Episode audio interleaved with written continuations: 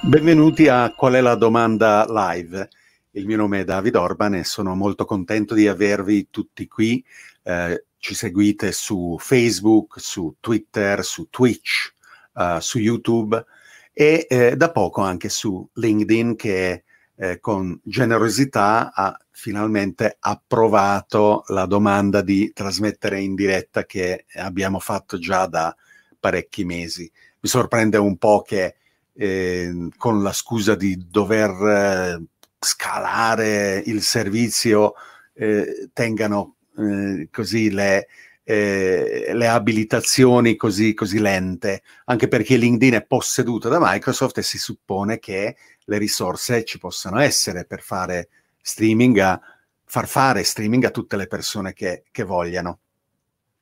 Il eh, eh, tema di oggi eh, è parecchio interessante ed è adatto anche eh, a, a, chi ci segue su LinkedIn eh, perché è un tema eh, di condivisione, di incrocio, di intreccio sia di ambiti professionali che di ambiti che poi colpiscono tutti, di come la tecnologia e in particolare la tecnologia eh, digitale eh, sia a supporto o addirittura un fattore abilitante di una sostenibilità necessaria.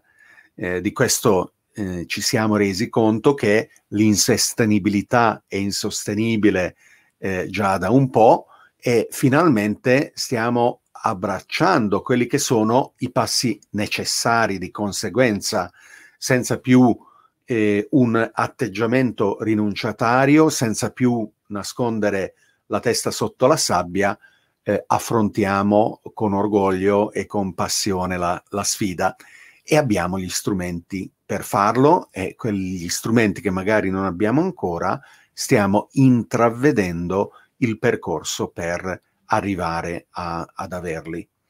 E L'ospite eh, di oggi eh, mi è particolarmente gradito, Roberto Siagri, eh, ci conosciamo eh, io penso da una decina d'anni, forse qualche anno di più, uh, in effetti sì, direi da una quindicina d'anni almeno, ehm, e, ed è in realtà eh, qualcuno che io seguivo già da prima eh, perché eh, utilizzavo i primi anni 90 i computer eh, di un'azienda dove lui eh, ha iniziato eh, a metà anni 80 circa.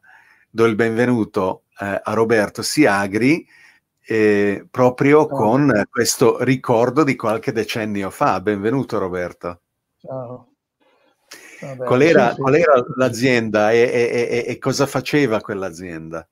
È l'ASEM, eh, l'ASEM che è qui vicino a dove, dove tra l'altro abito, qui l'ASEM a Buia, qui a Dartegna in realtà adesso, ed era una delle, delle aziende di, di, tipo pionieristico quando sono partiti, quando partito il personal computer, quando c'erano i cosiddetti cloni, il, perché dobbiamo, non dobbiamo dimenticare una cosa, qui ci tengo a dirlo, che il fatto che IBM non abbia in qualche maniera rafforzato i brevetti che aveva sul personal computer, ha, ha creato anche questa economia del digitale, perché con l'esplosione poi di tutti i PC compatibili si è veramente trasformata la società. E anche questo ti fa capire come anche il movimento open source oggi sia molto importante, perché se IBM avesse, eh, fosse stata con le maglie più strette sui brevetti del personal computer, forse non avremmo raggiunto lo sviluppo che abbiamo raggiunto oggi. Sì, e io in quegli anni, anni dall'86 al 92, ero lì ed ero, a, ero, sono entrato come progettista di computer e poi ero il direttore tecnico della parte ricerca e sviluppo. E, e, IBM ha avuto sicuramente un grande merito in quegli anni. Dobbiamo ricordare che veniva da decenni di battaglie antitrust, dove il eh, dominio eh, esagerato che aveva nelle generazioni precedenti di computer, i cosiddetti mainframe, eh, era tale da eh, averli eh, fatti scontrare con i regolatori eh, e ehm, li hanno costretti i regolatori a dare in licenza eh, il, il, modo di fabbricare i mainframe eh, forzosamente. E, e, quindi IBM probabilmente ha detto per carità potrei anche costruire un predominio simile nel campo dei personal computer ma alla fine potrebbe non valerne la pena.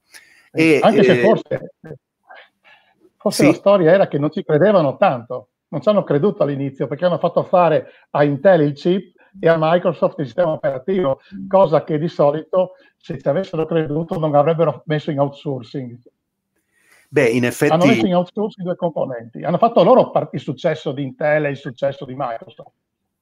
Sì, assolutamente, dove eh, penso che il più sorpreso di tutti fosse Bill Gates nel riuscire a negoziare eh, un accordo di licenza per il sistema operativo eh, dei eh, computer eh, fabbricati da, da, IBM che fosse non esclusivo. Questo accordo eh, è, è, storico nella sua importanza e le conseguenze che poi, poi ha avuto. Eh, IBM ha avuto una grande trasformazione anche successivamente, ehm, reinventandosi un po' in quello che eh, doveva essere e, e, anche oggi è in mezzo un po' ad una eh, nuova fase di trasformazione in cui eh, vende e cede eh, una, una, serie di divisioni, come ha fatto qualche anno fa, eh, vendendo la divisione server, vendendo la divisione personal computer alla, alla Lenovo cinese eh, che con grande sorpresa di, di tutti, allora perlomeno, pur avendo il diritto di usare il marchio IBM, ha deciso in anticipo di mollarlo e eh, con orgoglio mettere invece il marchio Lenovo con cui i, i, i notebook eh, di, di, ottima fattura tuttora sono, sono conosciuti. Questi cambiamenti ci... sono molto interessanti. Sì, se ci pensi poi IBM eh, eh, fa l'acquisizione di Red Hat che è nell'open source.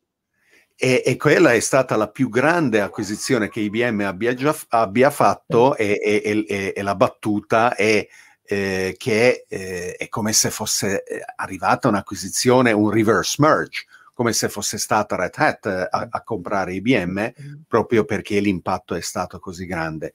Eh, un'altra acquisizione nel campo dell'open source è stato molto interessante, eh, di valore inferiore. Red Hat è stata comprata da IBM per 37 miliardi di dollari, mentre Microsoft ha comprato GitHub per eh, 4 miliardi e mezzo circa. GitHub è il, ehm, la piattaforma mh, più popolare eh, per ehm, immagazzinare e gestire il codice eh, di progetti open source, eh, sia eh, in maniera privata, se paghi, ma anche in maniera condivisa, pubblica, dove effettivamente la collaborazione open source è tradizionalmente fatto in questo modo.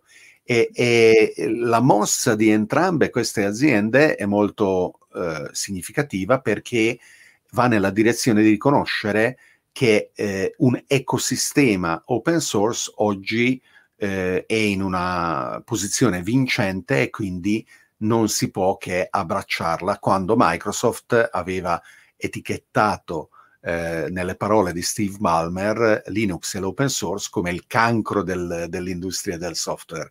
Quindi il cambiamento è stato importante e radicale. Tu dopo Asem sei andato a eh, fondare un, un'altra azienda importante, eh, Euratech, raccontaci anche di quella.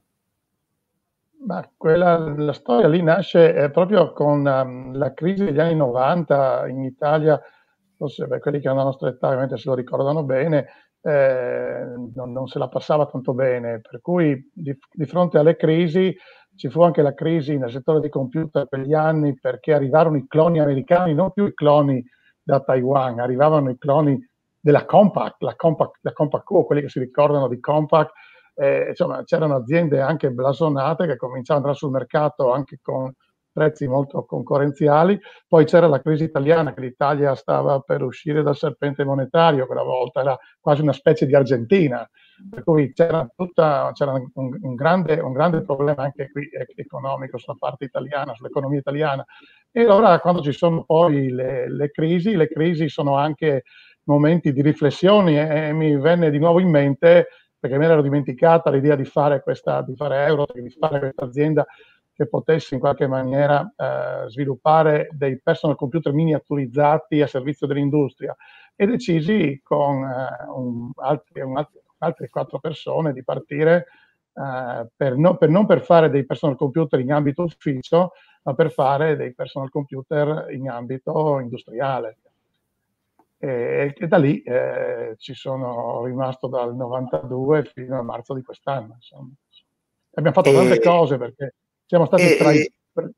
Eh, ci, ci, siamo infatti conosciuti proprio attraverso eh, le applicazioni eh, dei computer all'internet degli oggetti, cioè di come esatto. la, la, connettività eh, dei, dei, computer presa per scontata, cosa che una volta non era, eh, costituisse non solo eh, un internet eh, di computer destinati all'uso direttamente delle persone, ma anche una rete parallela potenzialmente più grande eh, e di ordini di grandezza, come adesso si sta dimostrando, eh, che ehm, collegando sensori ed elaborazione di dati generasse valore in una maniera completamente diversa ti ricordi che tu usavi un'altra parola, da quel tempo l'altro forse non si usava ancora Internet of Things, e tu usavi un'altra parola che adesso... La parola, la parola era la parola spime, eh, i, erano, i nodi, erano i nodi, e questa, questo neologismo era stato creato da eh, Bruce Sterling, eh, che era un po' il padrino della startup che allora... Eh, assieme a Leandro Agro e Roberto Ostinelli avevamo fondato eh, ed era veramente eh, in anticipo sui tempi perché io insegnavo a Cisco i concetti di Internet of Things e qualche anno esatto. dopo Cisco si è completamente riorientata addirittura chiamandosi Internet of Everything. Eh, sai però... cosa, David? C'era, era chiara, secondo me, quello che mancava quel tempo, adesso col senno di poi ovviamente, era chiaro che gli oggetti sarebbero stati connessi, non era chiaro gli strati di software che avrebbero permesso questo tipo di connessione. Se ti ricordi, uno dei vostri stava partendo con delle tecnologie che arrivano dal mondo delle reti, dei cellulari, cioè si capiva che si doveva andare a tingere dentro il mondo, dentro un altro mondo che non era quello del personal computer, ma solo quando poi sono partiti i social e i, so- e i software as a service si è capito un po' di più quali erano gli strati di software che si potevano usare per fare poi questa Internet of Things. Ci abbiamo messo anche noi tanti anni da quando poi, perché eh, era chiaro il concetto, ma... Questo, questo, è uno dei libri di Bruce eh. Sterling eh, in, cui parla di, di, questi concetti qua, ce n'è un altro anche che si chiama uh, Shaping Things. Ehm, e eh, tra l'altro è uscito pochi giorni fa eh, un, un libro eh, nuovo di, di, Bruce Sterling, che eh, non solo è un pensatore, è un designer eh, di eh, concetti attorno al futuro, ma è anche uno scrittore di fantascienza. Mm-hmm. E questo ultimo eh, suo libro parla di fantascienza italiana, cioè sono racconti di fantascienza italiana scritti dallo scrittore americano Bruce Sterling eh, e, e, la cosa eh, bella è che lo scrive proprio eh, con la parola italiana, cioè non, non scrive ehm, science fiction, eh, ma racconti di fantascienza. Eh, vediamo, l'ho, appena trovato, eccolo qua, eh, condivido lo schermo per farlo vedere e ecco il libro Robot Artists and Black Swans, The Italian Fantascienza Stories. È, è, appena, è appena uscito. Eh, ma è stato il, il, grande, anche sull'Internet of Things, quello che poi secondo me è stata la cosa che mi ha fatto anche pensare a questi temi poi di cui parleremo, della sostenibilità, è proprio il, la, gli strati di software che hanno permesso di entrare, di portare gli oggetti dentro i servizi, cioè di trasformare oggetti, prodotti in servizi. Che, e, e io l'ho scoperto tra l'altro anche cammin facendo, cioè quando siamo partiti con l'internet delle cose era di nuovo una cosa di pancia, si capiva che c'era un cambio, un cambio di paradigma, il minimo comune denominatore non era più il sistema operativo, erano i dati perché il grande, grande, successo di Microsoft è stato il sistema operativo, cioè il primo step evolutivo dei calcolatori è stato riuscire a dotarli di sistema operativo, in maniera tale che fosse più facile scrivere poi il software. Quando sono entrate le reti di calcolatori, il sistema operativo non era più lo strumento ideale per poter eh, metterli insieme facilmente. Eh, si capiva che si doveva, si doveva passare per qualche cosa erano i dati, io dicevo ai miei dovete farmi una piattaforma di massive data collection, non la chiamavo piattaforma IoT, ancora non c'era la notion dell'IoT. E, e, da lì, e da lì poi eh, si, è, si, è, capito che il cloud stava in qualche maniera semplificando la maniera di scrivere il software e il cloud per definizione era un, era un, servizio e se tu attacchi su un servizio un altro pezzo di codice diventa che quello automaticamente un servizio e se su quel pezzo di codice dietro si è attaccato un prodotto, il prodotto diventa un servizio e tutto si trascina in servizi. E poi, e... Cominciamo, cominciamo, allora a, a, a delineare i, i contorni di, di, delle implicazioni di questo e come lo si collega al, all'aspetto della, della sostenibilità. Eh. Noi eh, abbiamo ehm, visto come nel XX secolo le invenzioni e la, la, capacità di produzione industriale abbiano creato le condizioni di un mondo eh, che è, è, riuscito a migliorare ehm, la, la, vita eh, di miliardi di persone, eh, riducendo povertà, allungando la, la vita media, ampliando e aprendo le opportunità eh, eh, a persone in una maniera che è senza precedenti nel, nella storia del mondo, però l'ha fatto eh, senza tener conto delle esternalità che eh, ognuno di questi processi poteva generare, ehm, dalle, eh, dall'inquinamento di, di, plastica all'inquinamento di CO2 e quindi poi eh, con eh, le prospettive di una catastrofe eh, climatica che eh, noi adesso siamo ansiosi di, di, evitare e che le generazioni precedenti non hanno avuto la forza o gli strumenti per, eh, per, per affrontare nella maniera ehm, giusta. E eh, le, le due cose come si collegano quindi? Allora, guarda, eh, in realtà se uno va poi a fare una, una, una ricerca eh, dentro, dentro lo, lo, scorso secolo per capire quando nasce il problema della sostenibilità, eh beh, eh, sono, siamo, siamo all'inizio degli anni 70 e da una parte l'ONU che comincia a far fare degli studi sulla cosa, dall'altra il club di Roma di Pecei che in qualche maniera in, eh, assegna al MIT, insomma, dà dall'MIT a, a Forrester, eh, di, eh, un, che già stava lavorando su modelli di simulazione del pianeta dal punto di vista della crescita economica e degli impatti ambientali, e che poi Forrester dà a, un, a Meadow che lavorava con lui, fanno questo, questo questo simulatore che si chiama World 3, questa, questa, questa simulazione del mondo, e, e, lanciando il simulatore si accorgono che con il modello economico in atto allora, con quello che conoscevano, entro il 2050 eh, eh, il pianeta non riusciva più a farcela. Ci sarebbe stato un grande inquinamento, un calo demografico molto spinto, per cui sì, una, una, la, la, la, morte annunciata. Insomma, per cui questa, questo, questo, questo, libro, I, limiti alla crescita, pubblicati dal Club di Roma, eh, fanno, fanno parecchio rumore. Infatti è un libro che ha venduto milioni e milioni di copie. Eh, cosa succede? È che nel frattempo la tecnologia cominciava a crescere e mitigava gli effetti, per cui qualcuno diceva ah non è vero che è così, ma d'altra parte gli umani crescevano ancora più velocemente e per cui avevi da una parte la tecnologia che cresceva e che mitigava un po' gli effetti a livello del, dell'Occidente, ma poi tu, tutti gli altri paesi che, che, che avevano una, una, letalità molto alta e che poi hanno portato a quasi 8 miliardi di persone che siamo oggi, fa sì che la curva, te, la curva di cre- la crescita tecnologica non è così sufficiente da compensare la crescita umana col modello di produzione di prima. Ora, eh, in realtà qualcuno ha pensato, come si sa, che dice ma dobbiamo limitare la crescita economica, dobbiamo andare, qualcuno questa decrescita felice che poi la decrescita non è mai felice, e qualcun altro invece si è interrogato, ehm, Orio Zarini tra l'altro, che è una, un, un, economista un po' bistrattato perché lui è uscito un po' dallo schema e si faceva delle domande sul cos'è il valore, sul, su che tipo di crescita vogliamo, e lui in qualche maniera arriva in un libro, The Limit to Certainty, che è sempre stato pubblicato al Club di Roma, arriva a capire che il problema non è del pianeta e del modello economico che stavamo usando, il modello di produzione che stavamo usando non era compatibile con uno sviluppo sostenibile. Il libro lo scrive il professor Style, che poi nel 2006 pubblica The Performance Economy.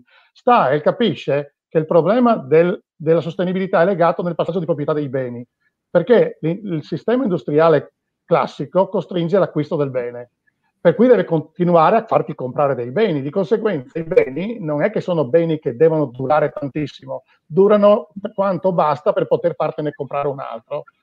Se tu questo esempio lo fai, lo porti, io lo porto sempre come, come esempio eclatante sull'automobile che noi acquistiamo, che in realtà usiamo per meno del 5% del tempo di possesso, ti fa capire la, la, drammaticità del problema. Supponiamo che fossimo come al Monopoli, a tutti, dei, a tutti, gli abitanti del pianeta diamo dei soldi per comprare un'auto siamo sicuri che possiamo permetterci di mobilizzare il 95% della materia di un'auto per ogni umano del pianeta? Allora capisci che ci sono dei beni che, che, non vengono utilizzati. Poi, insomma, il fenomeno Airbnb, se vuoi, o Uber dall'altra, sono dei paradigmi di questo, di come io posso riutilizzare un asset per poterlo dare, dare a disposizione anche di altri. Allora, eh, questa qui è, è, è, si chiama servizi, significa spostare dal prodotto al servizio, cioè non vendere più il prodotto, vendere l'uso del prodotto o le performance del prodotto. E qua vediamo il, il grafico eh, di come effettivamente a partire dagli anni 80 eh, sia esploso l'utilizzo delle due espressioni sostenibilità e cambiamento climatico nei libri, eh, così come eh, sono stati analizzati e digitalizzati da eh, Google Books.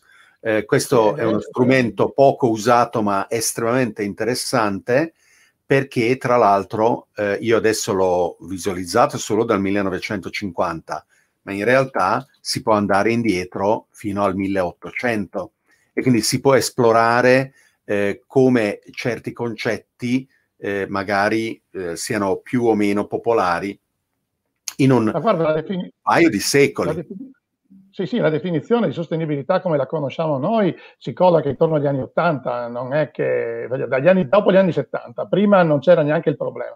Eh, insomma, si, il problema nasce in quel periodo e, e, e, si, e poi viene poi trascurato perché appunto, come ti dicevo, la tecnologia è cresciuta e stava mitigando gli effetti fino ad arrivare ad oggi che in realtà bisogna cambiare il modello, il modello Ma, di produzione. Eh, eh, una delle predizioni del rapporto del club di Roma sui limiti della crescita era una predizione, un, una profezia che desiderava autofalsificarsi, perché eh, pubblicata negli anni 60 eh, eh, diceva qua se non ci diamo una mossa, se non facciamo qualcosa, esatto. negli anni 80 ci saranno carestie eh, dove ehm, eh, muoiono miliardi di persone potenzialmente.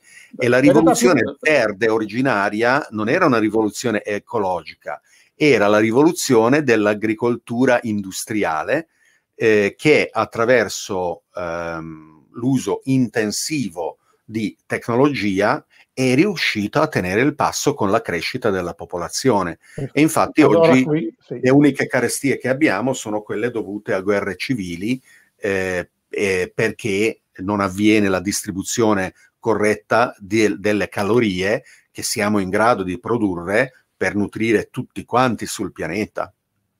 Ma guarda, eh, tu hai toccato un punto interessante adesso. Se noi andiamo a vedere, la prima, la prima grande tecnologia che arriva sul pianeta è l'agricoltura.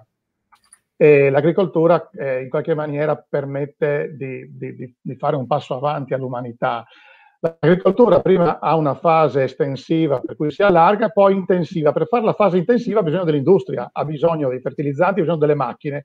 In realtà è l'agricoltura che, che fa gemare l'industria perché la, la, la, la prima, prima, ragione per fare la, fase industriale era per in qualche maniera, ah sì, questo qui è la famosa simulazione del Credit di Roma, quello che si vede in alto sulla, sulla sinistra lì è la simulazione che, si, che fa vedere il, cosa, doveva, cosa sarebbe successo se si continuava ad andare avanti in quella maniera.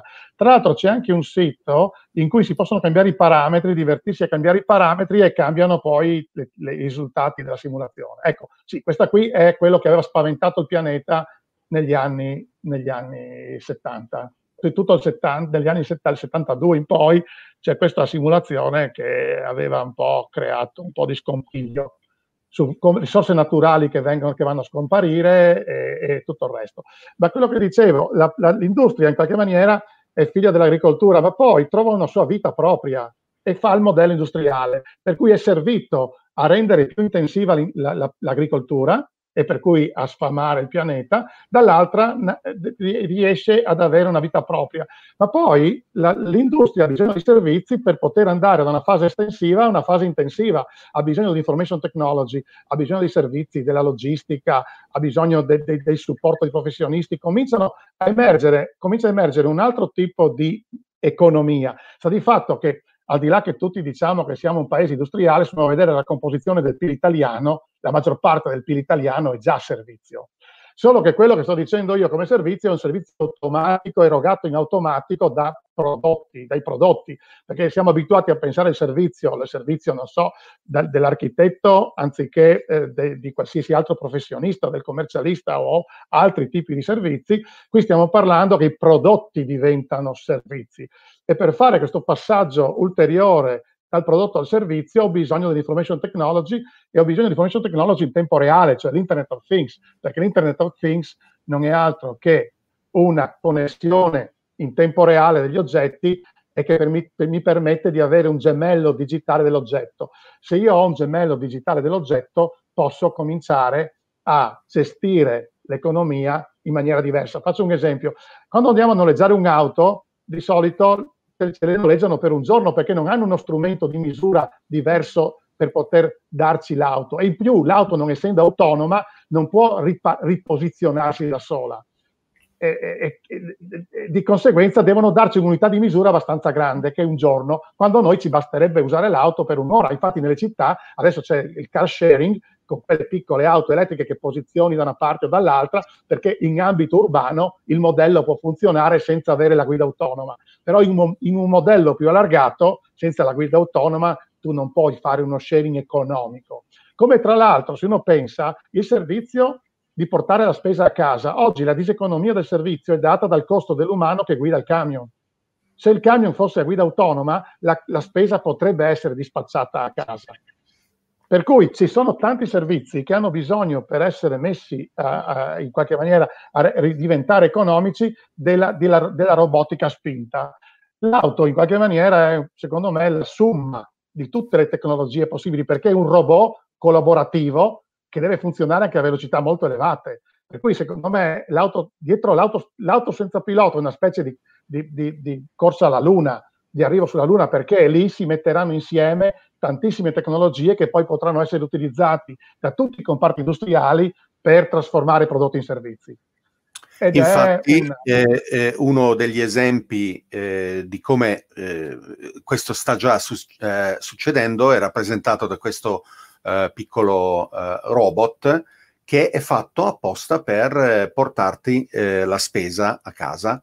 è fatto in modo da poter navigare in autonomia, eh, e eh, va abbastanza lentamente per fare decisioni eh, che non spaventano i regolatori, cioè non può investire nessuno, non può fare dei danni eh, dentro a un volume sufficiente per eh, una, una, spesa eh, decente e gira in ab- ambito urbano a San Francisco e, e dintorni e vedremo poi come, come si diffonderà. Sì, ma tra l'altro, David, questo qui è il classico esempio di come funziona la tecnologia. All'inizio chi userà questa cosa qui è disposto a pagare un premium price per essere il primo ad usarla o la userà chi proprio ha bisogno di questo tipo di servizio. In futuro, quando tutto diventerà più commodity, eh, diventerà un, una, un servizio accessibile a tutti quanti. Eh, per cui il, il, digitale da questo punto di vista ha il vantaggio, come dice eh, Peter Diamandis, di, delle, con le 6D, di dematerializzare e poi in qualche maniera demonetizzare e democratizzare. Per cui eh, la, la, cosa importante di tutte queste tecnologie digitali è che alla fine democratizzano i servizi, portano ecco, a poterli uno, uno, dei, uno, dei, D di cui parla eh, Diamandi, se non è il solo, è, è quello della decentralizzazione, che esatto. finora non abbiamo visto o non abbiamo visto in grado sufficiente. In effetti, Apple, Amazon, Facebook hanno rappresentato delle grandi forze di centralizzazione di dati e di servizi. Eh, io eh, credo nel fatto che rappresentino un eh, intervallo, una parentesi storica e che quindi si passerà di nuovo eh, a, ad, una, ad una forte decentralizzazione per diverse ragioni, nella necessità di sperimentazione nelle periferie eh, del, della rete, eh, dove le cent- eh, decisioni centralizzate non possono permettersi di eh, contenere sufficienti variabili per includere poi le soluzioni che avranno effettivamente successo. Eh, per ragioni anche geopolitiche, eh, non potrà mai un sistema unico essere accettato da eh, russi, cinesi e americani contemporaneamente. Le eh, forze in gioco sono, sono enormi. L'Europa non sembra che stia eh, su, a, avendo un grande successo nel imporre una propria visione. Il GDPR va ancora bene, eccetto che poi con eh, la lotta al terrorismo o alla eh, pedopornografia le, le, le, leggi europee stesse vengono pervertite perché ehm, eh, i dati eh, li diamo tranquillamente eh, agli americani quando li chiedono, eh, oppure come è successo adesso, eh, l'Unione Europea sta adottando una legislazione eh, che aspira mh, tutti i nostri dati e tutta la nostra comunicazione privata eh, eh, si presume che se non fosse così noi ne approfitteremo per diventare tutti pedofili. E, come vedi questa, questa lotta? e, ehm, e questa dinamica. Mm, pensi che eh, la centralizzazione continuerà ad avere il predominio, la decentralizzazione potrà avvenire? Eh, prima domanda. Seconda domanda, quale ruolo vedi per, per l'Europa? Allora, eh, io sono convinto che tutto andrà decentralizzato, si deciderà sempre di più per un tema di resilienza te lo dico subito. Secondo me è un problema di sopravvivenza del pianeta, non è neanche al di là di chi voglia, voglia andare verso la centralizzazione. Un sistema distribuito è molto più resiliente. E se, e se, e se è vero che, che, noi umani siamo catalizzatori selettivi di tecnologia, cioè selezioniamo le tecnologie che vanno meglio per noi come umani, il centrale verrà soppiantato dal, dal, dal distribuito.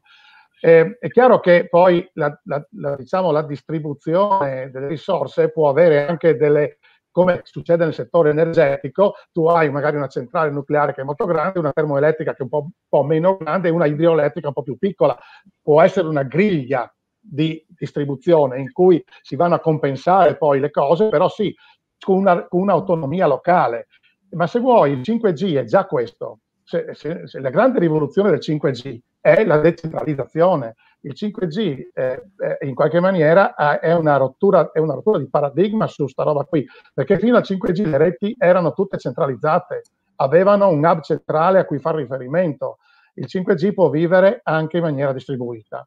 Per cui se anche la rete che dovrebbe tenerci in piedi è distribuita, io tendo a pensare che tutto andrà così, ma d'altra parte senza citare la blockchain, voglio dire, eh, il, eh, e poi l'Internet of Things in qualche maniera con l'edge computing sta andando in quella direzione lì. Anche l'Internet of Things che era nato un po' centralizzato, adesso sta in qualche maniera diventando con l'edge computing distribuito. Per cui il futuro è, secondo me, nella distribuzione, ma per il stesso, stesso fatto che se, se, vuoi democratizzare devi distribuire, per cui voglio dire, se vuoi togliere delle, delle autorità centrali troppo forti devi avere una, una, un sistema distribuito ed è anche più facile da governare dal punto di vista tecnologico, tra l'altro. Per cui il, è che ci serviva tanta potenza di calcolo. Oggi con la, con la crescita importante con le tecnologie esponenziali abbiamo così tanto calcolo che possiamo permetterci di avere del calcolo anche alla periferia che fa da piccolo centro. Mentre prima, in assenza, poten- in assenza della potenza di calcolo, o perlomeno con la potenza di calcolo molto molto costosa, eri anche forzato a fare architetture centrali, per cui non era neanche, se vuoi, legato a un bisogno di dominio, di controllo, era legato anche al fatto che la tecnologia non c'era per fare un sistema distribuito appena la tecnologia ci ha dato la possibilità di fare un sistema distribuito, noi umani fare, facciamo un sistema distribuito perché è più resiliente. E eh, come, come eh, avverrà secondo te la stessa din- dinamica a livello software, soprattutto eh, nei confronti di una tecnologia con enormi promesse che eh, non abbiamo ancora analizzato a fondo e capito a fondo eh, nelle sue implicazioni come l'intelligenza artificiale. E, ehm, ci sarà un picco di centralizzazione dovuto alle AI prima di arrivare alla decentralizzazione o questa eh, nascerà in modo subito decentralizzato? Ah, guarda, nasce già più decentralizzata delle altre, perché se tu vai a vedere le proiezioni sulle vendite dei chip, scopri che, scopri, si vede che gli analisti pensano che la maggior parte degli affari si faranno sulla, dist- sulla distribuzione di, questi, di, queste intelligenze, cioè sulla, sulla, a livello periferico, a livello di edge. Quando parlavo di edge computing, proprio intendevo questo, l'edge computing è un piccolo, se volete, un piccolo cloud. Siccome però al posto di gestire un milione di persone me ne basta gestire 10, non mi serve tutto un data center, però mi servono gli, stress, gli stessi strati di software per poter migrare facilmente tutto il software che è stato fatto sul data center a livello di AI, perché è vero, ad oggi la maggior parte del software di AI è scritto per i data center. Però se io riesco, siccome grazie alla legge di Moore, grazie alla possibilità di comprimere il calcolo su poco spazio, riesco a spostare in maniera semplice, senza dover riscrivere il software di data center al, sul, sulla periferia, all'edge, è chiaro che la distribuzione mi viene quasi automatica. È lì la, la, bellezza della cosa, che il cloud computing non è servito solo per fare il centro, ci ha dato la maniera per costruire la periferia, grazie eh, all'esponenzialità del servizio.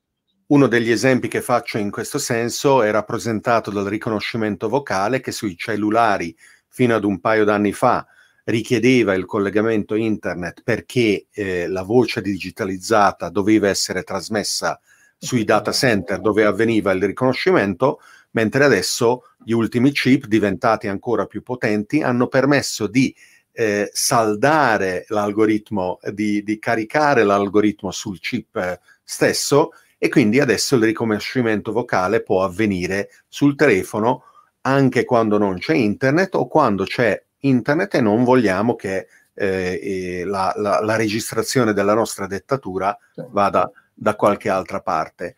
Eh, è interessante anche l'emergere di veri e propri marketplace eh, come questa di SingularityNet, dove sono membro del ehm, Supervisory Council, eh, che mh, eh, mm, eh, fa un lavoro di coordinamento e di assegnazione delle risorse per l'elaborazione di algoritmi de- decentralizzati di intelligenza artificiale e quindi ehm, mm, un, un, vero e proprio ecosistema.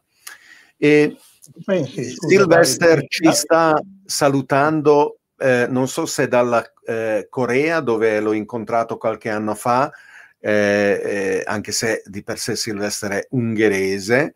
Eh, ci saluta anche eh, Aris, eh, che è, è, è, contenta di poterci seguire.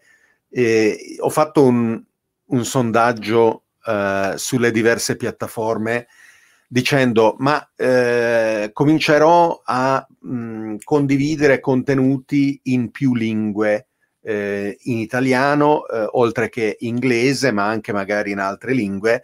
E che cosa ne dite? ed è molto interessante perché io mi sarei aspettato che una buona parte delle persone avrebbe detto no, guarda, preferisco che ti concentri sull'inglese, grazie, gli altri lasciali stare. E invece eh, qualcosa come l'80% delle persone ha detto no, no, vai tranquillamente avanti. Perché? Perché su molte piattaforme, grazie all'intelligenza artificiale, la traduzione automatica oggi eh, è eh, abilitata eh, di base e quindi su Facebook eh, come su altri eh, si può leggere eh, quello che viene scritto a prescindere dalla lingua. E un'altra funzione che recentemente è stata introdotta ehm, sia da parte delle piattaforme che è integrata nel browser Chrome è la sottotitolazione automatica dei video live, per cui eh, le persone eh, possono ascoltare se vogliono, leggere se preferiscono. Eh, al momento questo è solo in inglese, ma sarà molto interessante vedere come poi si potrà combinare la trascrizione direttamente con la eh, traduzione. Eh, vorrei leggere un ultimo eh, commento che è un po' grande, un po' lungo, quindi ci nasconde la faccia mentre lo leggo, scusami Roberto. Giuseppe ci scrive, eh, eh, internet doveva promettere democratizzazione e decentralizzazione e eh, il capitalismo eh, con il turbo che eh, ne è stata conseguenza mh, non è a giudizio di Giuseppe esempio di democrazia e libertà, ma di conformismo, eh, dove quindi le scelte si eh, riducono secondo, secondo lui. E, ehm, sicuramente le implicazioni sociali ed economiche sono, sono importanti. Tu uh, come, come, le vedi? Eh, la diseguaglianza, soprattutto nei, nei, negli Stati Uniti e in molti altri paesi, anche dagli anni eh, 80-90, è andata aumentando di parecchio. Però è cresciuta la base sotto, cioè io non vorrei, non vorrei che noi ci soffermassimo sul fatto che all'inizio del Novecento il 99% della popolazione esistente allora era in stato di estrema povertà. Oggi è rimasto ancora un 15%, 10, 15, qualcuno dice 20, però voglio dire, entro il 2030 dovremo farcela a far emergere tutti dalla povertà. È chiaro che si, eh, si è, è, cresciuto il sotto e sicuramente sono cresciuti qualcuno sopra. Però io guarderei il bicchiere mezzo pieno anziché guardarlo mezzo vuoto, nel senso che andrei anche a vedere quanto di bene si, si, si è fatto nel pianeta. E poi tec- siamo solo all'inizio di queste tecnologie. Se noi pensiamo che i calcolatori sono con noi dagli anni 60, stiamo parlando eh, non, non, di 60 anni fa. Per cui eh, in, 60 anni, in, 60 anni, si sono fatti dei progressi incredibili grazie alle tecnologie dal punto di vista dell'allungamento della vita media, dal punto di vista anche del, dell'incremento del, del, reddito pro capite a livello mondiale. Sai, ci sono i grafici di Rosling, quelli belli sul, su come è andato sì. il pianeta. Sì, eh, Rosling, però... Rosling eh, purtroppo è morto, ma eh, questo sito uh, Our World in Data uh, e eh, un suo erede validissimo. Sì, il sito di Rosling esiste ancora anche perché l'ha comprato uh, Google, Google. Eh, e quindi senz'altro glielo mantengono. Ma io assolutamente raccomando guardare Our World in Data, eh, eh anzi adesso lo condivido anche qui, eh, perché contiene eh, non solo bellissimi eh, grafici, ma eh, la possibilità di andare alle fonti in una maniera scientificamente molto solida eh, e eh, questo eh, fa vedere, per esempio, eh, come eh, in alcuni paesi come gli Stati Uniti l'ineguaglianza sia scesa e poi risalita, mentre in Francia, Giappone, Spagna, Olanda, Danimarca sono paesi scelti. Si potrà, chi vuole, andare a vedere sicuramente anche l'Italia. La discesa è stata eh, eh continua eh, e la risalita molto più eh, mitigata, meno marcata. Meno marcata sì, sì. Quello, quello, che dire, quello, che voglio dire, Davide, è chiaro che c'è tanto da fare ancora, d'altra parte se no cosa stanno a fare i nostri giovani, voglio dire, è evidente che, che, che c'è tanto da fare, però secondo me oggi abbiamo dotato, abbiamo la, la, la, anche la, perché la, la, fase industriale se ha creato dei problemi, però ha anche creato le basi tecnologiche per risolverli e per dare alle future generazioni degli strumenti, econom- degli strumenti tecnologici che abbinati con modelli economici nuovi di creare questa sostenibilità. Per cui non, possiamo, non si può pensare che tutti abbiano fatto tutto, però consegniamo in mano il pianeta alle nuove generazioni con delle tecnologie per poterlo mettere a posto. Eh, il fatto de, di, di, passare dalla, dalla, dalla, dal tangibile all'intangibile, cioè dalla società del prodotto alla società del servizio, è una rivoluzione epocale che può portare benessere e crescita per centinaia di anni ancora per cui eh, tutto sommato in 300 anni si sono fatti dei progressi. Non è stato fatto il massimo perché il modello economico, quello industriale, purtroppo ha dei limiti, eh, sì, però possiamo creare un nuovo modello. E, e la speranza che aveva anche Buckminster Fuller quando eh, diceva che noi potremmo anche togliere, eliminare la guerra, eliminare tutti questi tipi di ineguaglianze, diceva se noi seguiamo le tecnologie, se noi andiamo, crediamo nella tecnologia, perché la tecnologia ci permette di fare sempre di più con sempre di meno. Possiamo per cui usare sempre meglio le risorse, però ecco, bisogno del digitale. Senza il digitale sta, le, qua, sta magia qua le, non si fa. Le rivoluzioni tecnologiche eh, nei, nei secoli precedenti hanno comportato sconvolgimenti sociali eh, che eh, hanno creato anche eh, conflitti importanti.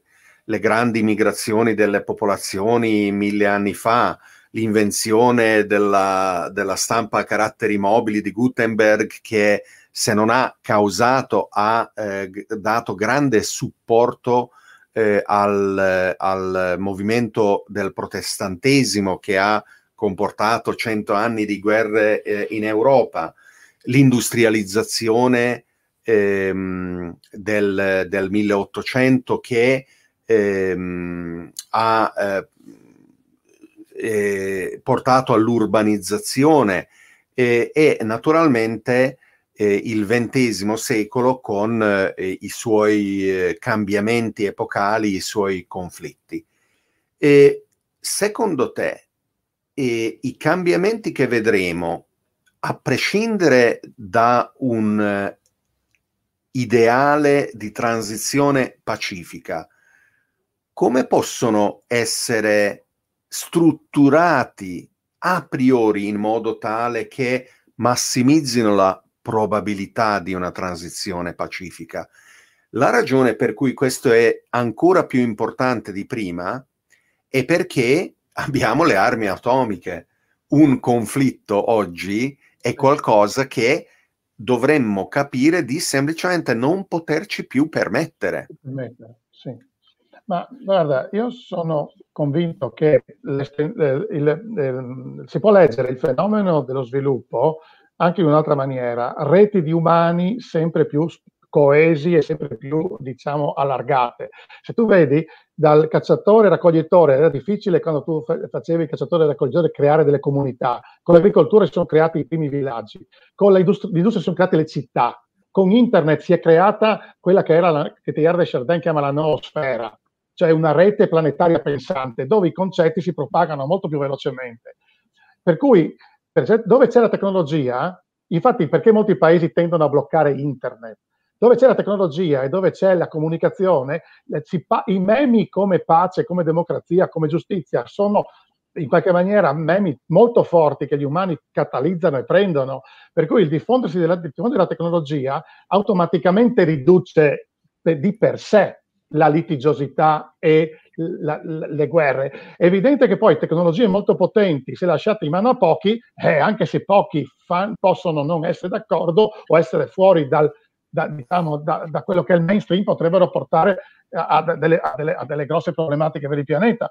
Io, ripeto, sono continuo ad essere fiducioso negli umani e penso che in qualche maniera ci, eh, ci, sia questa capacità di autocontrollo, però sicuramente se noi cominciamo a diffondere sempre di più la scienza e sempre più perso- le persone sono a conoscenza delle, delle, tecnologie e delle problematiche connesse con le tecnologie, sarà più facile anche che si riesca a tenere questo controllo. Cioè non possiamo più permettere, se prima era importante, se uno degli sviluppi è stato la, quello dell'alfabetizzazione di, di base, saper leggere e scrivere, adesso bisogna saper leggere e scrivere la tecnologia in qualche maniera, bisogna avere delle nozioni di base della tecnologia. Se tu pensi, eh, la democrazia è stata portata anche con la scrittura e la lettura. Leggere i libri, cioè Gutenberg che dicevi prima, sì, se da una parte nelle fasi iniziali ha, ha portato un po' di, di scompensi, poi attendere ha permesso comunque uno sviluppo più democratico dei paesi, perché potevi leggere e anzi, in molti paesi, prima non, dove, non, dove, non, c'era internet, ti bloccavano la, la lettura dei libri. Adesso bloccano la, la, l'accesso a internet. Che tu vedi, ogni progresso tecnologico ha una capacità importante a livello di democratizzazione. E, mh, sicuramente c'è questo, questo arsenale nucleare, eh, la speranza è che si possano anche fare le contromisure sufficientemente sviluppate che poi queste robe non abbiano poi effetti così devastanti. Però rimane aperto il problema del coltello. Cosa si fa del coltello? Lo uso per tagliare il formaggio o per andare per strada a coltellare qualcuno? Eh, il, una, una, delle domande eh, aperte che abbiamo ancora è il cosiddetto paradosso di Fermi. Eh, Enrico Fermi, fisico italiano, eh, a metà del XX secolo, eh, io me lo immagino eh, uscire nell'intervallo dal, dalla fatica del lavoro nel deserto del Nuovo Messico a braccetto con Oppenheimer, perché stavano lavorando proprio sulla bomba atomica, e eh, fumando la, la, la, sigaretta e guardando un po' verso il cielo durante la sera che eh, scendeva già il sole o era già sceso il sole nel aria tersa, appunto secca del deserto con migliaia di stelle, e Fermi esclamava: Ma dove cazzo sono tutti quanti? Cioè, dove sono questi alieni che allora, tra l'altro, le leggende sugli UFO non erano neanche ancora nate, eh, perché se lo chiedi a oggi, qualcuno subito ti risponde: Beh, sono eh, nelle basi della NASA, Roswell, eh, i militari sono lì che li tengono tutti gli alieni, ci sono, no, la, la, domanda è chiusa, eh, ma allora queste leggende non c'erano ancora, quindi la domanda era aperta. E, e per chi è serio è ancora aperta. In effetti eh, c'è un, eh, un libro, si intitola 150 risposte al paradosso di Fermi e, e, questo grande numero di risposte è indicazione della nostra ignoranza e questa ignoranza ha eh, un suo peso eh, perché statisticamente parlando eh, miliardi di stelle nella nostra galassia, miliardi di galassie eh, eppure non abbiamo osservato un, una civiltà tecnologica eh, aliena e c'è da chiedersi come andrà a finire? Cioè la specie umana, la civiltà tecnologica umana riuscirà a realizzare nei prossimi non centinaia, ma migliaia o milioni di anni quelle meraviglie cosmiche che noi ci aspetteremmo di poter osservare puntando i nostri telescopi e radiotelescopi ovunque? E se questo non lo osserviamo, è dovuto al fatto che siamo destinati anche noi ad estinguerci? Eh, questa è, una, è, la, è, la, domanda perché, sai, su questa domanda io ti dico, è la ragione per cui noi facciamo co- le cose che facciamo, nel senso che non, una, sono domande fondamentali, che cosa facciamo qua, chi siamo, cos'è questo universo in cui siamo in qualche maniera apparentemente intrappolati. Il, io sono fiducioso, io sono fiducioso che la, che la specie umana col tempo riuscirà sempre di più a capire chi siamo, perché siamo qua e cos'è questa cosa che si chiama universo. Il progresso dovrebbe tendere a questa cosa qui, a, a, aumentare sempre di più le nostre conoscenze e le nostre capacità di esplorazione che dell'universo stesso.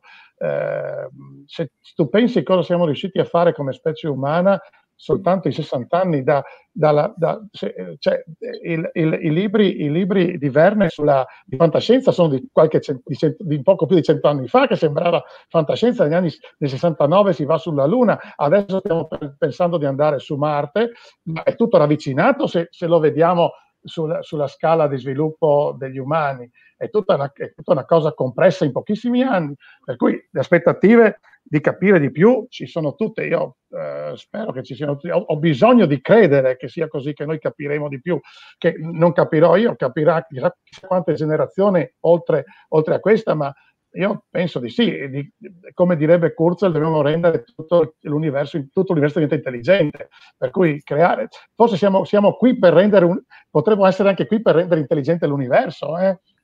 Eh, cioè, dire, Ma sicuramente il... nell'arco di eh, 14 miliardi di anni la materia si è organizzata eh, mettendosi in grado di aprire gli occhi sul mondo e eh, meravigliarsene. E noi siamo quei eh, pochi chilogrammi di materia che sono in grado di fare questo. Eh, guardiamo su Marte, guardiamo su Giove, sono del, dei bellissimi oggetti che eh, non provano le sensazioni che proviamo noi e quindi diffondere in questo senso eh, la, la, la, capacità di essere curiosi, di provare meraviglia, di eh, andare ad esplorare eh, facendosi domande eh, che abbiamo la garanzia matematica non finiranno mai, è un bel percorso eh, e io sono molto orgoglioso eh, di poterne far parte e mi sento assolutamente privilegiato di, di poterne far parte. E, e tu eh, adesso eh, sei in un momento eh, particolare della tua vita, in un, in un eh, non anno sabbatico, ma qualche mese sabbatico. Qualche mese, sì. E, e, e eh, se non sbaglio stai scrivendo un libro proprio su questi temi eh, sì, della sì. sostenibilità digitale che abbiamo menzionato oggi. Sì, l'idea è proprio di far capire che non, non, la tecnologia non, non, ci sta offrendo oggi solo un, un, incremento delle cose che facevamo prima, non va vista solo come in più in, crearci, darci degli strumenti per rendere più intensivo il modello industriale, che è vero, a, a, tempo zero, perlomeno nel breve termine, rende più intensivo il modello industriale, che però sappiamo non sostenibile. Di conseguenza deve darci qualcosa di più. E le tecnologie digitali ci stanno offrendo questa possibilità di entrare nell'era dell'intangibile, nell'era per cui dei, dei servizi, e in questa nuova era in cui il, in, si limiteranno di, di, molto il passaggio di proprietà degli oggetti più, e si andrà più verso l'uso degli oggetti, d'altra parte non è che compriamo un treno, compriamo un, un aereo per andare in giro, prendiamo un biglietto per andarci, lo stesso equivale per un'automobile, lo stesso potrebbe, equiva- potrebbe essere per le fabbriche, per altri tipi di prodotti, potrebbe essere anche per gli oggetti che usiamo del giardinaggio, se ci fosse un robot autonomo che ce li porta ogni fine settimana e ce li raccoglie la sera, forse non dovremmo comprare degli oggetti a basso costo perché si rompono e poi per ricomprarli dopo due mesi e per buttarli via e per poi eh, in qualche maniera portare tutto questo ad, ad aumentare la quantità di, mater- di, materiale di scarto che poi va rigenerato. Per cui la transizione eh, digitale è, è fondamentale nell'entrare in economia circolare, perché tra l'altro con questo l'economia circolare diventerà vantaggiosa oggi nel sistema industriale classico l'economia circolare non è vantaggiosa alle imprese.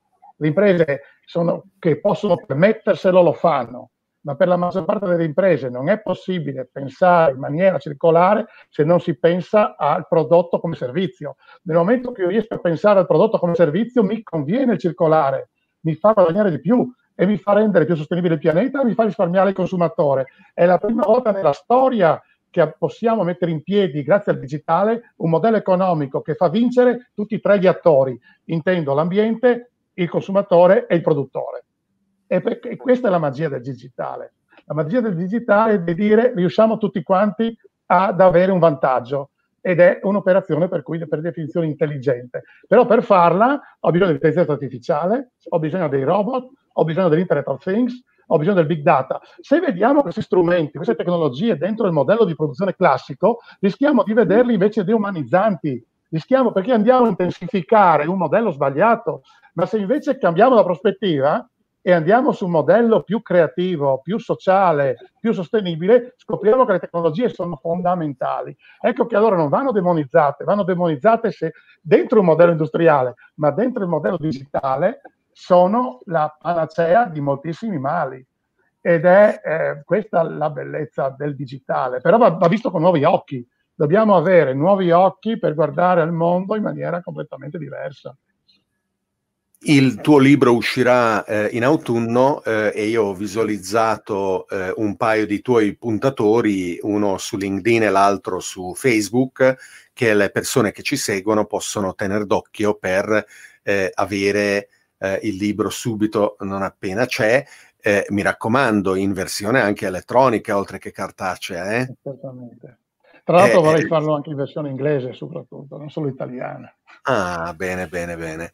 E, ehm, e eh, un altro progetto eh, su cui io invece ti richiamerò per, per parlarne, anche se eh, parleremo del tema già nell'incontro di giugno di, di, di, Singularity University con il chapter di Milano, eh, dove eh, ti ho invitato come, come, relatore, però allora magari ne parleremo ancora più come, eh, come, come insieme di idee, di insieme di tecnologie, non entreremo nel eh, nel merito del dettaglio del tuo progetto è quello eh, di un computer quantistico, perché eh, sarà, sarà, quello, eh, se non sbaglio, a cui eh, finito, finito, il periodo sabbatico. Non lo, non lo so se sarà lì, comunque è una delle tentazioni. Diciamo che è una forte tentazione, David. Anche perché... Vista, vista la tua traiettoria dai personal computer ai supercomputer al computer quantistico, ci sta.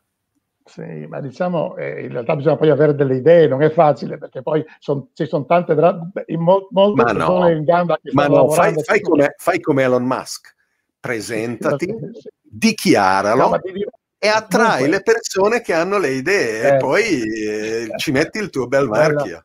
Sì, ma hey, volevo dire, il, il, tema del computer quantistico è sicuramente sarà un grande passo avanti per l'umanità per capire proprio qualche, qualche, cosa che sta dentro la meccanica quantistica che oggi con i computer classici si fa fatica a, a, estrarre. Eh, lo diceva lo stesso Feynman che per comprendere quelle cose lì forse dobbiamo cambiare il modo di fare i calcoli e, e andare più sulla natura stessa delle cose eh, dentro il computer quantistico. L'altra cosa, la cosa interessante del computer quantistico è che essendo reversibile a livello energetico eh, sarà molto molto conveniente, per cui a me interessa soprattutto l'aspetto energetico della cosa, perché si potrebbe anche poi riutilizzare la computazione quantistica in maniera classica, come a me piace quasi il contrario, cioè dire faccio il computer quantistico per rifare la computazione classica a energia quasi zero. Però ah, eh, cioè, allora, una, una, delle, una delle domande utilissime eh, è a, a, che cosa serve il computer quantistico? E delle, uno degli utilizzi effettivamente è quello della progettazione di sistemi complessi, quantistici di sicuro. E tu dici anche classici. Cioè no, il computer quantistico può ispirare una nuova architettura sì, eh, per computer esatto. classici. Sì, quello, quello pensavo, pensavo magari è un po' un sogno così, però la vedevo anche da questo punto di vista. Sì, è mm. chiaro che i problemi relativi alla, anche, per, per la, che, anche qui, tutte le tecnologie, ce lo dimentichiamo sempre, hanno avuto più ricadute in ambito medico e medicale per la nostra qualità della vita che non in altri ambiti, perché se la, poi la vita media è praticamente raddoppiata in, in, nello scorso secolo e continua a salire perché ci sono questi aspetti tecnologici non banali. E nel settore dei farma e della chimica il computer quantistico potrebbe dare un, boost, un boost incredibile perché potrebbe permetterci proprio di simulare cioè di es- esattamente riprodurre quello che succede in natura a livello molecolare, per cui riusciremo a fare dei, delle, delle, delle, simulazioni molto molto precise e con, Va, una riduzione del costo forse, per chi ci segue eh, eh, confermare o, o, o, definire molto superficialmente questo concetto di reversibilità. Eh, perché sicuramente eh, ci sono già eh, gli scettici eh, dell'evoluzione tecnologica che stanno affilando le penne d'oca per scrivere gli articoli eh, su quali danni il computer quantistico comporterà perché assorbirà tanta energia e no. dovremmo tutti usare l'olio di balene per illuminare perché no. eh, qualunque altra cosa è, è, è, un abominio. E la reversibilità eh, del calcolo eh, è un eh, fenomeno proprio eh, termodinamico eh, che è stato prima studiato in modo teorico e poi dimostrato nella pratica, che eh, permette di ridurre enormemente, non di eliminare completamente, perché l'ideale matematico non, non lo si può raggiungere, ma eh, ridurre eh, drasticamente di tantissimi ordini di grandezza il consumo di energia eh, dei, dei nostri device. Questo sta già avvenendo in, in, in una maniera molto più modesta, anche se rilevante. Eh, i, i, supercomputer che abbiamo in tasca, i nostri telefoni cellulari, consumano eh, abbastanza poco per funzionare e perché eh, li ricarichiamo ogni giorno, sì, ma, ma, ma non ogni secondo, ma eh, ci voleva un'intera centrale elettrica per far funzionare il computer che vent'anni fa o trent'anni fa eh, poteva eventualmente erogare la stessa potenza di calcolo. Quindi stiamo già andando in quella direzione, ma un eh, computer classico o quantistico che sia, che abbia dei circuiti reversibili, ehm, sì. ridurrà di altri, non so, 5-6 ordini di grandezza, di grandezza. Eh, le, il guarda, consumo di energia. Sì, guarda, tra l'altro citavi i supercalcolatori, se prendi il Cray, Cray 1, il primo Cray 1, che erano 100, eh, 140 kW, una roba del genere, e un, un, telefono oggi che abbiamo in tasca è forse 10 volte più potente di quel supercalcolatore e, e, cons- e non consuma, mi pare, 140 kW. Di conseguenza... Eh, eh, ecco, poi ti dà l'idea di quanto sia scalato in giù. Tra l'altro, eh, eh, quel, quel, calcolatore costava allora qualcosa come 30 milioni di dollari, adesso un cellulare non costa 30 milioni di dollari. Ecco, questo, l'idea della, della, della deflazione dei prezzi eh, dei calcolatori eh, eh, ha fatto sì che poi il, il, il, il, tema del digitale stia entrando in maniera proprio importante dentro, dentro, l'economia, cioè l'internet delle cose, avere i gemelli digitali degli oggetti, avere delle telecomunicazioni a basso costo e avere una, una, un, un, un, il calcolo anche a basso costo perché lo, lo compro come servizio dal cloud, tutte queste cose permettono questa trasformazione epocale dell'economia che in, nelle ere nel, da 10, 15, 20 anni fa erano praticamente impensabili. Per cui siamo arrivati a un momento magico. In più ci sono i millennial che sono più abituati a vedere il mondo in maniera globale e il possesso non, non li aiuta a vivere una esperienza globale. Per cui c'è anche una generazione che si sta più abituando all'uso e, e di conseguenza meno legato al possesso del bene. E questo fa di nuovo molto bene al pianeta. In effetti, eh, intelligenza artificiale e, e, e computer quantistico eh, li ho scelti come due esempi eh, importanti per un nuovo paradigma che eh, ho pubblicato qualche tempo fa, che guarda eh, non più eh, all'accelerazione del ca- cambiamento tecnologico che disegniamo come curva esponenziale su un grafico lineare oppure come linea su un grafico logaritmico, bensì sull'incremento del tasso di accelerazione.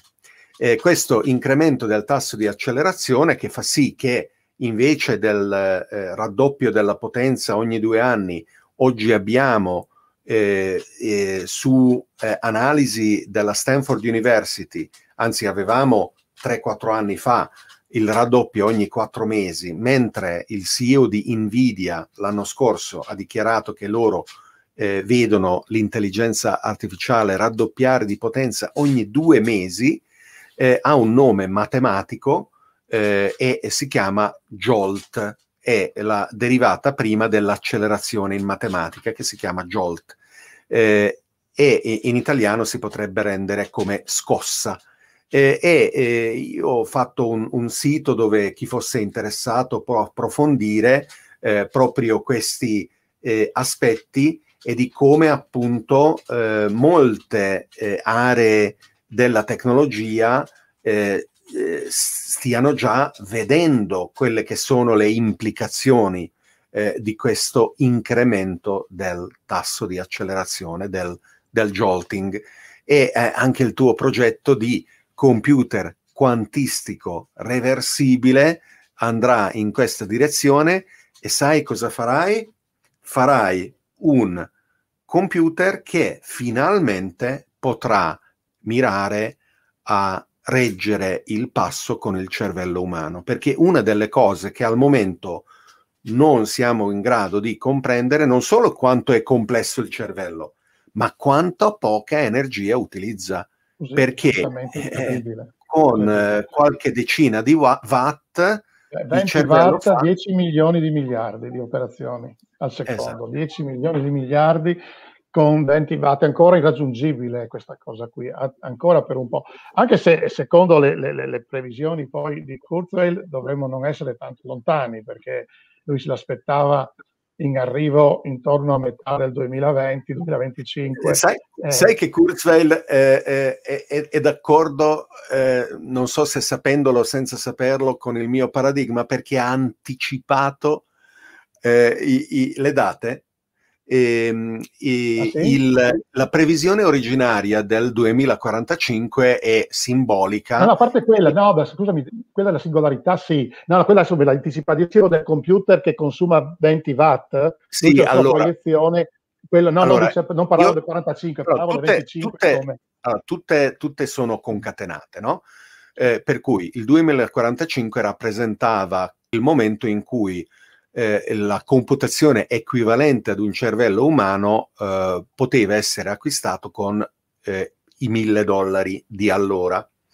Eh, e il 2038 era la data originaria in cui questa potenza di calcolo era disponibile ad un qualunque prezzo. Cioè, non so, metti un miliardo di dollari. Se tu sei disposto di spendere un miliardo di dollari, puoi avere la potenza di calcolo equivalente a quello di un cervello umano. L'anno scorso l'ha spostato al 2028, quindi ah. veramente dietro l'angolo, veramente dietro, l'angolo. Dietro l'angolo. Sì, sì, sì. dicevo dietro l'angolo ed è spostato lì così, eh, per cui non siamo mo- molto distanti da, da, da queste date, per, sì, e di conseguenza eh, con queste potenze di calcolo è chiaro che le intelligenze artificiali saranno sempre più qualcosa che non, non, possiamo considerare relegate in un ambito diverso da quello nostro, per cui l'inter- l'interazione anche tra noi e le intelligenze artificiali dovrà essere un po' più spinto, perché si tratta di coevolversi, perché noi siamo sempre stati in qualche maniera una coevoluzione di umani e tecnologia, l'umano si è sempre in qualche maniera coevoluto con le tecnologie che gli stavano cioè, intorno. Certo, solo, solo che eh, avevamo, non dico milioni di anni, perlomeno qualche migliaio di anni per, per adattarci, oggi dobbiamo insistere per aumentare il grado di adattabilità di ognuno. Ieri sono stato orgogliosissimo perché dopo averle regalato qualche anno fa eh, un uh, iPad, eh, eh, mia madre eh, con il mio aiuto da remoto, tra l'altro, eh, ha installato eh, e attivato Zoom per poi quel giorno stesso partecipare eh, a 80 anni e passa ad una videoconferenza con Zoom. E, e questo è meraviglioso proprio perché eh, è, è una dimostrazione concreta e tangibile della nostra duttilità, della nostra abilità di mantenerci adattabili eh, nel momento in cui c'è lo stimolo, il supporto, l'interesse e la curiosità. Ed estendere questo al 100% della popolazione, perché non dipende nemmeno dall'età biologica, ci sono ventenni che non aspettano l'ora di andare in pensione eh, e, e, appunto ottantenni che sono ancora curiosi o curiose a, a scoprire delle novità, estendere a tutti una eh, aumentata capacità di adattarsi al nuovo che arriva con rapidità è una questione di sopravvivenza letteralmente esistenziale. Per cui qualunque cosa eh, riusciamo a farlo eh, per, per, per, raggiungere questo, eh, diamoci, diamoci, aiutiamoci. Roberto, grazie molto per, per essere stato con me. Ti richiamerò eh, a sei mesi, nove mesi, quando sei pronto per entrare un po' nel merito anche del nuovo tuo progetto e, e, e sarà sicuramente un'altra conversazione stimolante come quella di oggi.